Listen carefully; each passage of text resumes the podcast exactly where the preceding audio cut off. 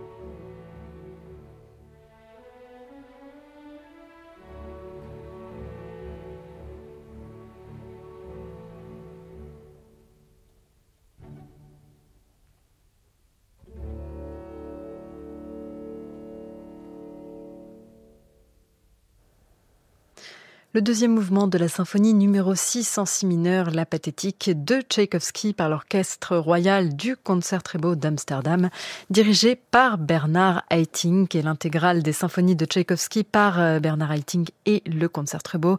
C'était notre disque de légende du jour à retrouver en podcast sur le site de France Musique et l'appli Radio France.